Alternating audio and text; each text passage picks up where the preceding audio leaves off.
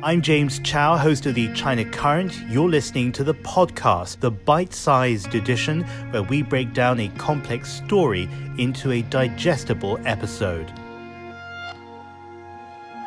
A couple of weeks ago, I was in Bangkok as a guest at the Social Business Summit, an annual event that's led by Professor Muhammad Yunus, the Nobel Peace Prize winner, who's known not only for his work in social business, but in microfinance. He literally went from village to village in Bangladesh with these very, very small, modest loans to women and transformed each family and each community as he went along. This annual summit always has incredible people who attend, not only established leadership, but perhaps even more interestingly, young people who are doing something fantastic with their own lives.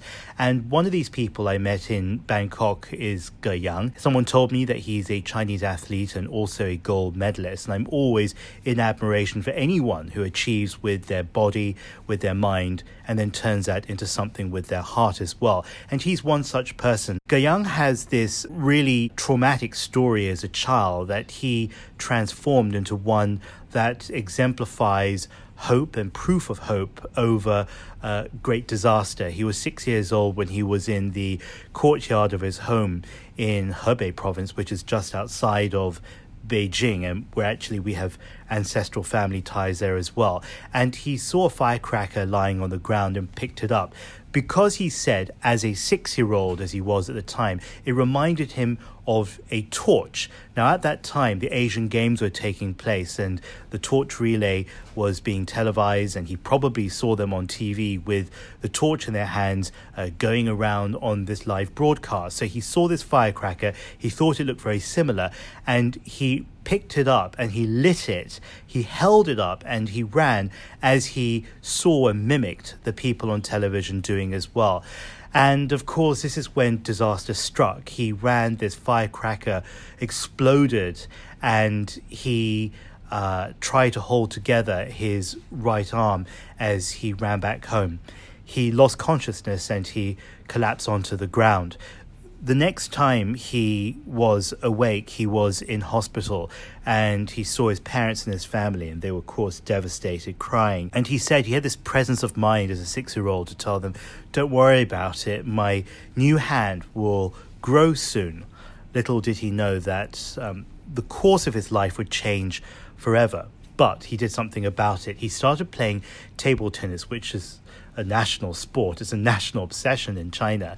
Even with this relationship with China and the United States, it was a table tennis team from America that came to play with a table tennis team from China in Beijing. And that was the beginning of this great thaw in this political relationship and one of the great historic events if we look at the latter part of the twentieth century. Ge Yang started playing table tennis and found that he was not just good, he was brilliant, and he practiced for years and years and years. He's been playing now for twenty-three years, until he went to his first Paralympic Games in Athens in two thousand four. It was the first Paralympics he would compete in, and he said that he was very, very nervous uh, ahead of time. He was um, very conscious that this was the culmination of years of sacrifice and dedication to a single sport.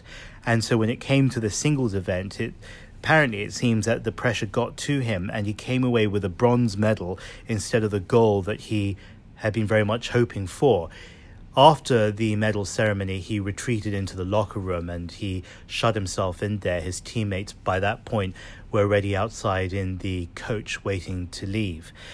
And a couple of days later, he managed to regroup himself, or he had to regroup himself, because his team coach and also uh, the team manager spoke to him, and they said to him that in the singles event where he won the bronze, no mean feat for any uh, competitor, of course, um, they said you represented yourself, but now in this team event, it's different. You represent your country, and if you don't rise to the occasion, you'll be regarded as selfish and as irresponsible. So something along this way, uh, something absorbed into his mind and his body, and he took it on board.